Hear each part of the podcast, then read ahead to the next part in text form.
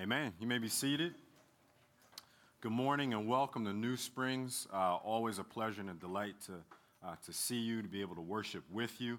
It's not something that you can do by yourself. You can't uh, truly worship Christ without uh, a body of believers, and so I get to do that uh, each and every Sunday, and I love it. Uh, my name is Gavin. I'm the pastor here at New Springs Church. if it is your first or second time here in particular, we'd love for you to fill out a Connect card. Um, you'll be able to place those in the baskets when the offering plates come around, or you can put them in the boxes in the back. We'd love to hear from you, get to know you. We're not trying to harass you, but you know we probably will like you, and so we want to we want to chat a little bit. Um, this week, and in particular too, I'll, I'll say this: those connect cards. Uh, our our steady diet here at New Springs is to go through uh, books of the Bible. The only thing you're ever going to hear preached here is God's word uh, and what He has to say. And given that, every now and then, uh, there are topics that are a little bit harder to deal with. Uh, so we're not going to run from them, we're going to preach them. And if you have questions about that, uh, we're not the kind of place where we say, hey, you just receive it and, and go home. If you've got a question, write that out on the, on the Connect card. We'd love to get in contact with you and see if we can find answers for you um, to, to, to arrive at those answers. So uh, this week, we're going to be in Colossians again. Uh, we've been all summer in our series Preeminent, looking at Paul's words to the church in Colossae. Uh, and in this week, particular, we're going to be looking at chapter 3, verse 18, through chapter 4, verse 6. So last week, we looked at the first 17 verses in Colossians, and in it, we saw that Jesus Christ has made us a new creation. So if I believe in Christ, I have faith in him, he's renewing this world into a new creation which then means that my responsibility as a believer in Christ and follower of Him is to put to death those things that are earthly in me and to put on, like a new set of clothes, put on the righteousness, the gentleness, the compassion, the love that represents me as a new creation. And so this week continues that theme. Uh, in particular, we're going to be looking at what Paul says about the new creation in our homes. And so Colossians 3:18. We'll read it in a minute. Turn there with me, uh, and we'll pray. Father, thank you for this morning in particular, and uh, for the wisdom that you give us on how to govern our homes here from Colossians. I pray that uh, we would make and honor and respect and love and acknowledge Jesus Christ as the master of our homes and not ourselves. I pray that you would help us to do that in Jesus' name. Amen. Uh, so you probably don't need me to tell you, but uh, over the last however many years, uh, the way America approaches families is drastically different than it used to be. Uh, studies show that there's actually no longer one dominant family structure in the United States. So, about 60 years ago, 73% of families in the United States were a husband and a wife in their first marriage with kids. Now in 2019, as you would as you'd probably guess, families don't always look like that. So the number's more around 43%.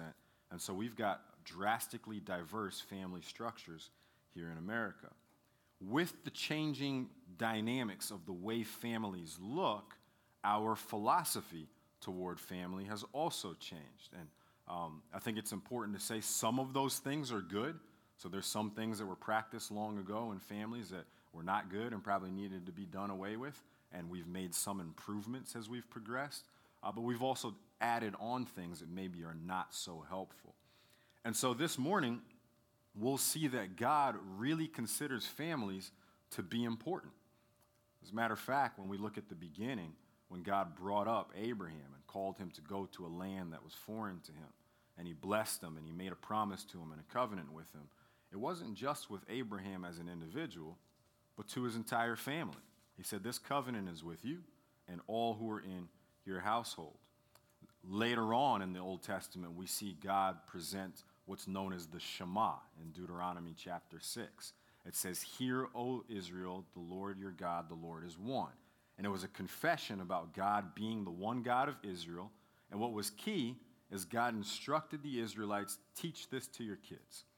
When you go in, when you come out, be teaching this to your family all the time that God is one. Family was important. And then as we progress further in the Old Testament, you get to the book of Judges. And if you've ever read the book of Judges, it's just, it's depressing, right? People are doing evil stuff and bad things are happening to Israel.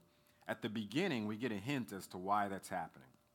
It says that a generation rose up after Joshua, who was Moses' successor. A generation rose up who did not know the Lord. This was an indictment on the society.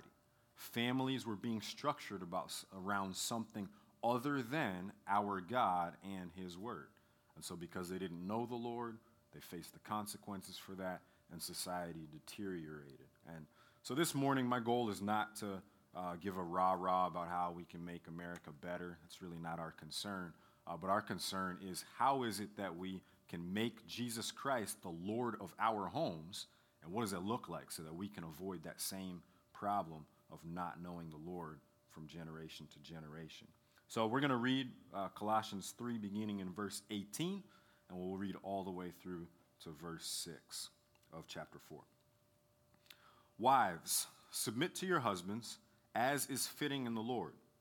Husbands, love your wives and do not be harsh with them. Children, obey your parents in everything, for this pleases the Lord. Fathers, do not provoke your children lest they become discouraged. Bondservants, obey in everything those who are your earthly masters, not by way of eye service as people pleasers, but with sincerity of heart, fearing the Lord. Whatever you do, work heartily as for the Lord and not for men, knowing that from the Lord you will receive the inheritance as your reward. You are serving the Lord Christ. For the wrongdoer will be paid back for the wrong he has done, and there is no partiality. Masters, treat your bondservants justly and fairly knowing that you also have a master in heaven. Continue steadfastly in prayer, being watchful in it with thanksgiving. At the same time, pray also for us, that God may open to us a door for the word to declare the mystery of Christ, on account of which I am in prison, that I may make it clear which is how I ought to speak. Walk in wisdom toward outsiders, making the best use of the time. Let your speech always be gracious, seasoned with salt so that you may know how you ought to answer each person. So, our first point is going to be uh, that a home led by the Lord is a place of love and leadership. What's most consistent about these verses that you see repeated over and over and over again is the Lord. Seven times we see Lord pop up in these verses. It's clearly a point of emphasis that Paul wants us to pay attention to. And every time Paul uses the word Lord, he's using it to show that this should be the motivation for which we obey Paul's commands or God's commands. Verse 18, as is fitting in the Lord. Verse 20, for this pleases the Lord. Verse 22, fearing the Lord. Verse 23, as for the Lord, not man, and on and on it goes. So we see the Lord is the central theme. Paul saying that the Lord, Jesus Christ, is master, Lord, boss, in charge of our homes as the new creation. And so serving Jesus Christ our Lord undergirds everything that we should be about in our family structures. So, what we have here is a set of household codes. And in the ancient world, these were common. Uh, typically, a family would have them, and they were, they were constructed as a way to tell the head of the household how he is to uh, run his family. Uh, an example would be Aristotle from the fourth century BC. He had household codes that gave instructions to husbands, to fathers, and to masters of slaves. And you see the same pattern here. These codes existed to kind of reaffirm the authority of the head of the household. here's why that's important Paul's taking that societal structure, household codes, and he's redeeming it for the way Jesus would have us approach the home. Tackles it completely differently where the emphasis in Paul's day is on the authority, the rule, the dominance of the man in the house, as father, as husband, as master of the slaves. Paul, however, takes those household codes and goes to great lengths to demonstrate the equality of all people in the home, how we all possess dignity, how we all have worth, and how we all should be pursuing the Lord together. So, the very first thing that we read is in verses 18 and 19. I'll read it again. Wives, submit to your husbands as is fitting in the Lord. Husbands, love your wives and do not be harsh with them. So, the very first thing that Paul tackles is the marital structure and how it should look uh, in, a, in a Christian home. The very first thing that jumps out to us, because it's 2019 and we're in America, and particularly we're in South Florida, the very first thing that we see is submit. Even though it's not in capital letters in your Bible, that's the way you read it. You looked at it and you're like, whoa, submit, it's underlined, it's bold, and that's what you saw, and you're like, what is that about? Well, in Paul's day, in context, what actually would have jumped out to the readers is verse 19. Take a look at that again. Husbands, love your wives and do not be harsh with them. So, I told you in context that household codes were common. All societies had them in the ancient world, especially in Paul's society. What those household codes did not have, there's no evidence in any of them, is a call for husbands to love their wives and not be harsh with them. This is new. That's a Christian idea that wasn't around in the ancient world. As a matter of fact, the ancient world would have called for wives to be uh, obedient to husbands as their masters. The husband was the authority in a very dominating sense. This isn't the idea at all here. See, in 2019, we often get accused of that. People outside of the church will say uh, that Christianity, the Bible, Paul, very misogynistic and against women. Reading it in context, you'll understand very quickly that that is absolutely foreign to the Bible. What Paul is doing is elevating and lifting up wives here in the home. The only, as a matter of fact, the only relationship in this list, so if you look at it, it's, there's pairings, there's husband and wives, there's parents and children, there's masters and slaves, right? And in those, the last two relationships, so parents to children, the child is called to obey the parent. And in the last relationship of slaves to masters, the slave is called to obey the master. Well, what word do you notice is absent when he talks about husbands and wives? He doesn't use the word obey. He says submit, which means something entirely different. And so, because Paul commands love and gentleness out of the husband, that absolutely 100% rules out a male dominating figure in the home where everybody else just obeys what he says. That's not what Paul is talking about. Instead, Paul presents submission as voluntary humility as equals. So there's a parallel text to this one in Ephesians, uh, and Ephesians gives us a little bit more a little bit more depth to what Paul is talking about. And in Ephesians, uh, Paul says that we are to be filled with the Holy Spirit, and then he goes through and he lists what being filled with the Holy Spirit looks like. And in verse 21 of Ephesians, he says, being filled with the Holy Spirit means that we submit to one another.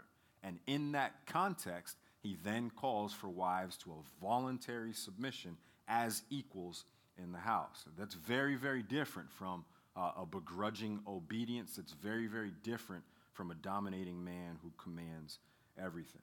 And so both husbands and wives are dignified bearers of the image of God in God's kingdom. I'll say that again. Both husbands and wives are dignified bearers of the image of God in God's kingdom. Paul's very, very clear about that.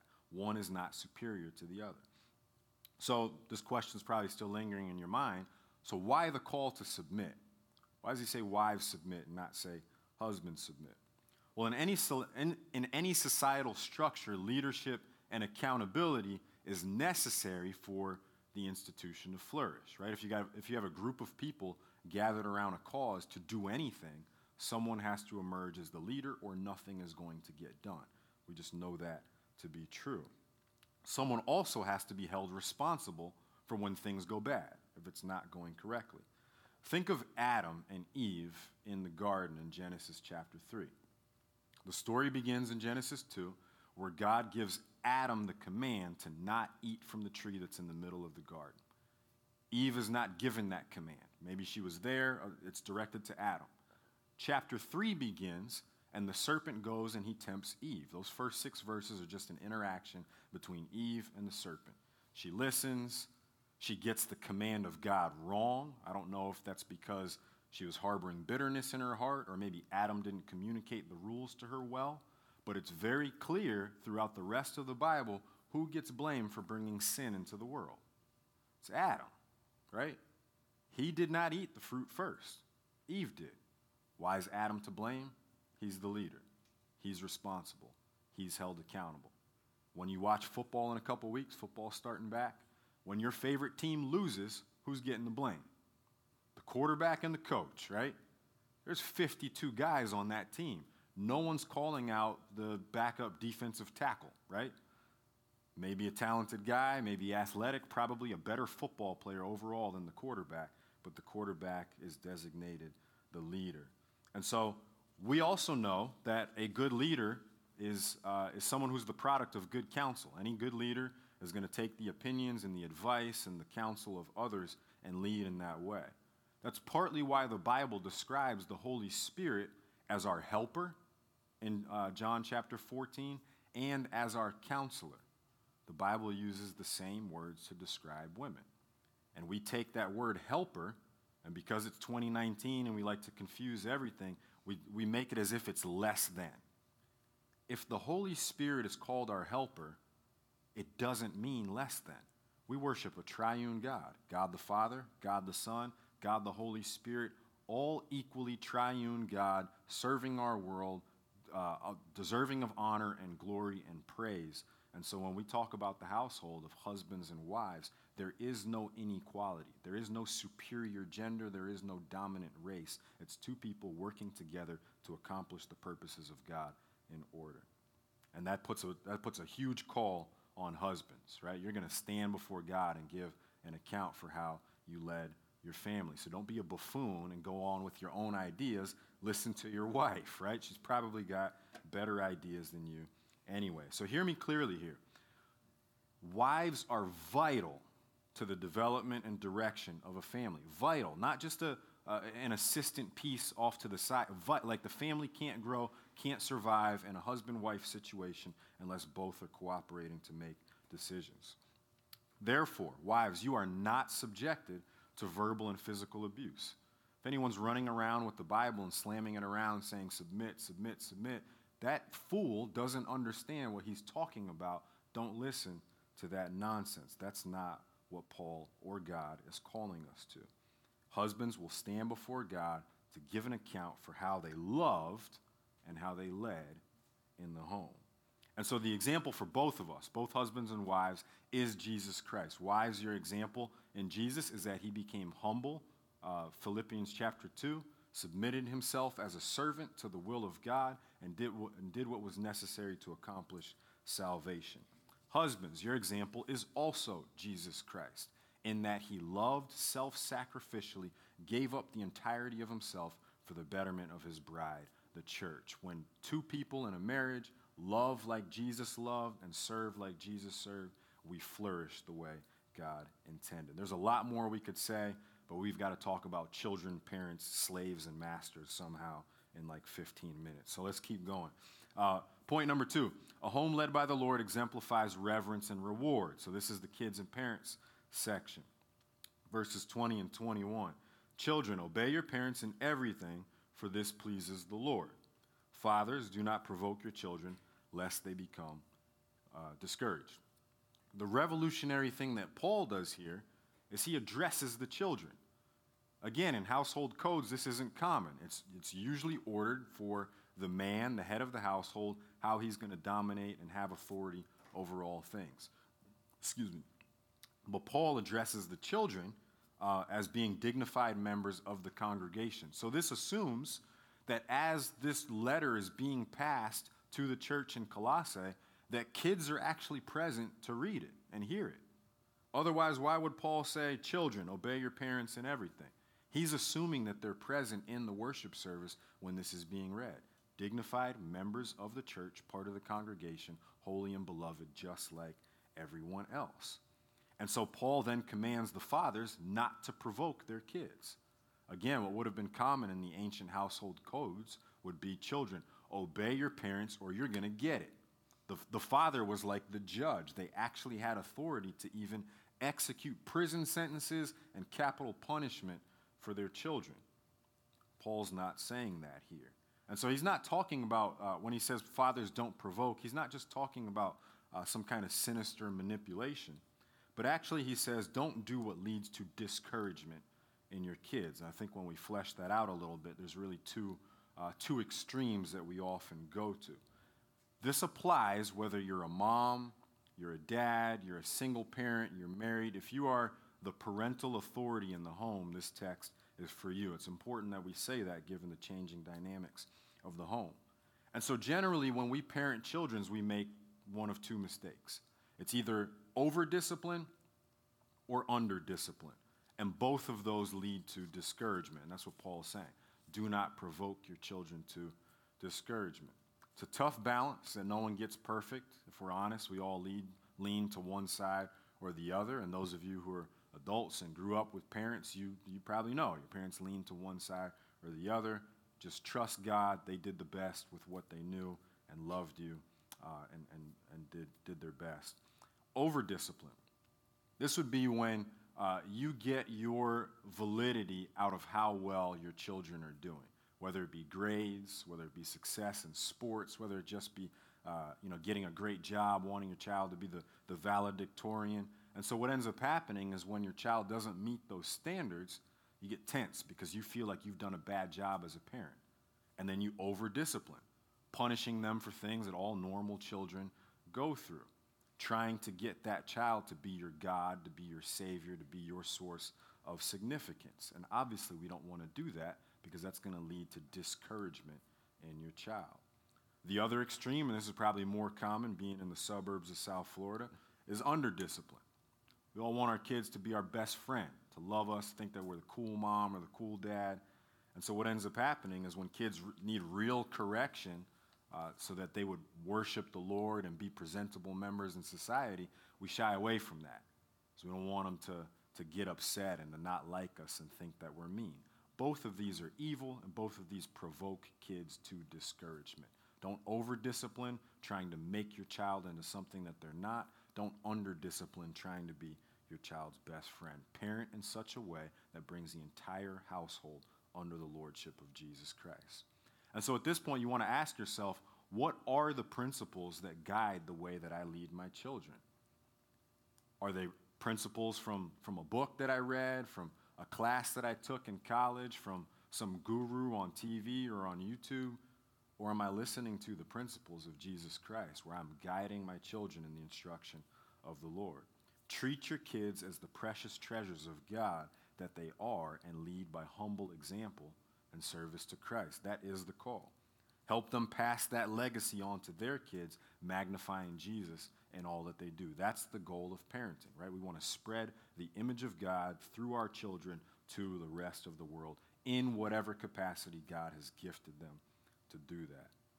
Lastly, a home led by the Lord, second to last, a home led by the Lord is a place of hard work and humility. So this is the largest section here, verses 22 through chapter 4, verse 1, where we talk about masters and slaves. So I think I'm down to about five minutes now, and I'm going to tell you about slavery in the Bible in five minutes. Uh, the word there translated as bondservants is the Greek word doulos. It literally means slave. Probably wisely in our modern translations, they translate it as bondservant because slave is such a loaded term uh, in, our, in our world, and rightfully so. And so we really need to get to the bottom here of what Paul's talking about because we know our nation's history is ugly in this regard. There are many slave masters through the 17th through 19th century that would take a passage like this and justify it to own human beings and say that this is what God wanted. And I'm sure around the world, as human trafficking continues, there's still people who use the Bible to justify that. On the other side of things, you may have faced people who say, I can't listen to the Bible or follow what it says because it talks about masters and slaves. This book is clearly outdated and ancient and doesn't understand our world. Well, let me shed a little bit more light and hopefully clarify some things for you. It's extremely important for you to note the differences between slavery in the Bible and the American slave trade that we know from the 17th to 19th century. Trust me, I wouldn't be up here preaching this text if it was about the American slave trade.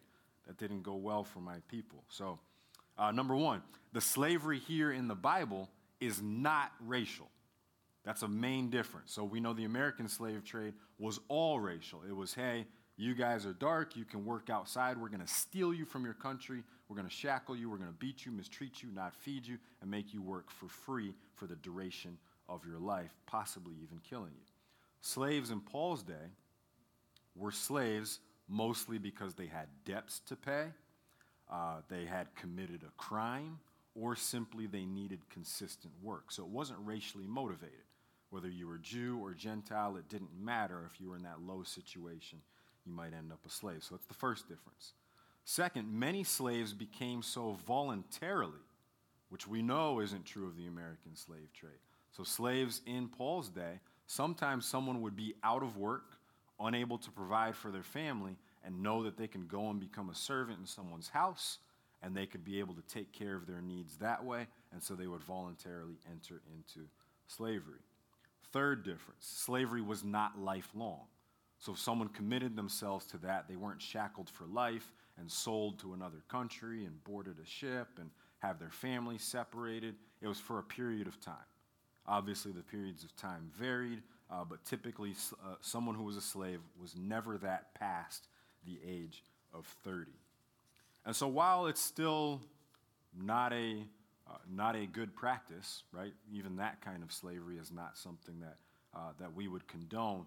It, it's helpful to see it more so as an employee and employer relationship in a job market that requires people to commit themselves totally uh, to, to their employer.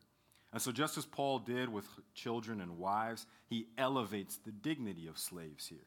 Notice and don't miss that he addresses them. So, he's expecting that they're present in the worship service, and he, he addresses them directly and says this again, verse 22 Bondservants or slaves, obey in everything those who are your earthly masters, not by way of eye service as people pleasers, but with sincerity of heart, fearing the Lord. Whatever you do, work heartily as for the Lord and not men, knowing that from the Lord you will receive the inheritance as your reward. You are serving the Lord Christ. And so Jesus uh, or Paul makes it very clear here that they are serving Jesus and that they have dignity and they have worth. Notice that he calls the masters earthly masters. Very, very important that Paul says that.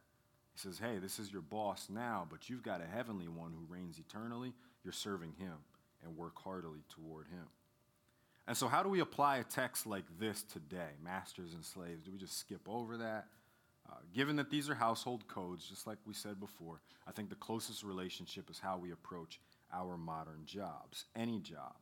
And the takeaway here is no matter what you do for a living, your work has meaning and it has significance. It kind of defies our own personal logic to think that Paul would address slaves in the New Testament. You would just think, well, no, no, they just do what their master tells them anyway, so why would he involve them? Well, no, they have dignity, they have worth. And the takeaway is so do you, no matter what your job is. If a first century slave's work is important, you can guarantee that a 21st century person's work is just as important, if not more so. So therefore, Paul says to all of us, work heartily as for the Lord and not for men. 16th century theologian Martin Luther had a lot to say about our work. As a matter of fact, he elevated all vocation to the status of holy. Here's what I mean by that.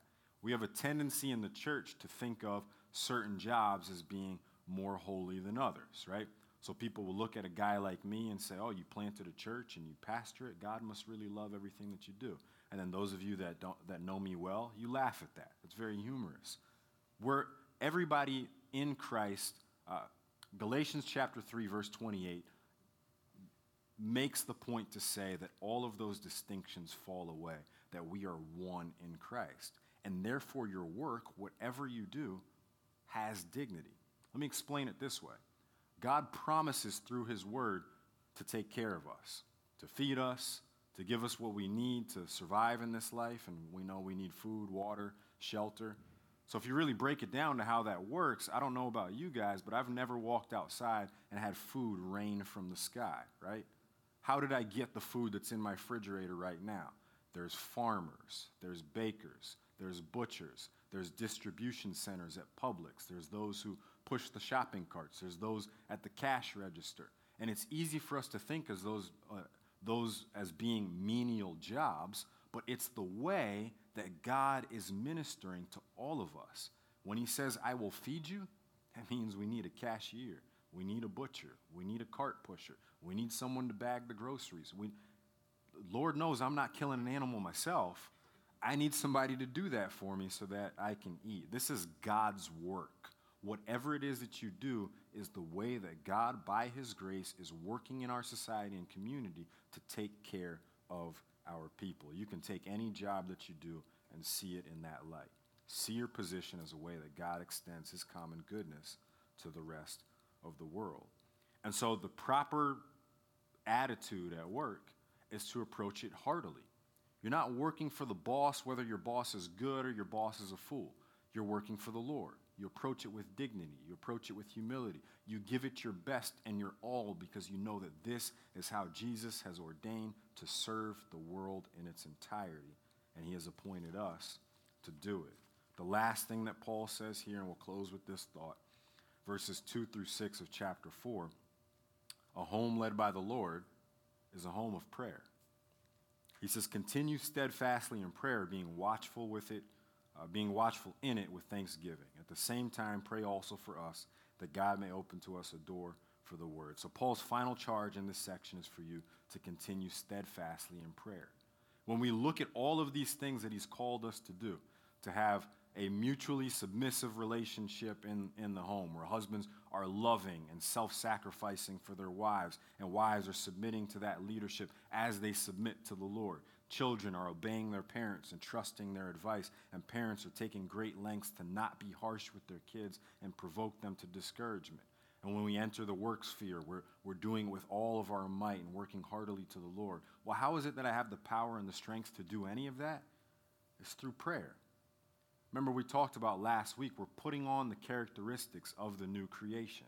And so, as a new created person of Jesus Christ, where he has died on the cross, resurrected, and sent his Holy Spirit into our hearts, we're now kind of the down payment, the deposit for what's coming later when Jesus returns and resurrects us all, recreating this world into the new heavens and the new earth. And so, those characteristics that we need to display that to the world that means we have to lean on our Lord Jesus Christ to empower us to do what he calls. And so that's what we want to that's what we want to press on toward. Make our homes homes of prayer so that we might pursue our Lord Jesus Christ, let him govern and guide us in all that we do and be that reflection and representation to the rest of the world of what our God, what our Jesus is all about. Let's pray. Father, we acknowledge that you are Lord of our homes. And I pray that by your Holy Spirit, you would give us the conviction to not think so highly of ourselves.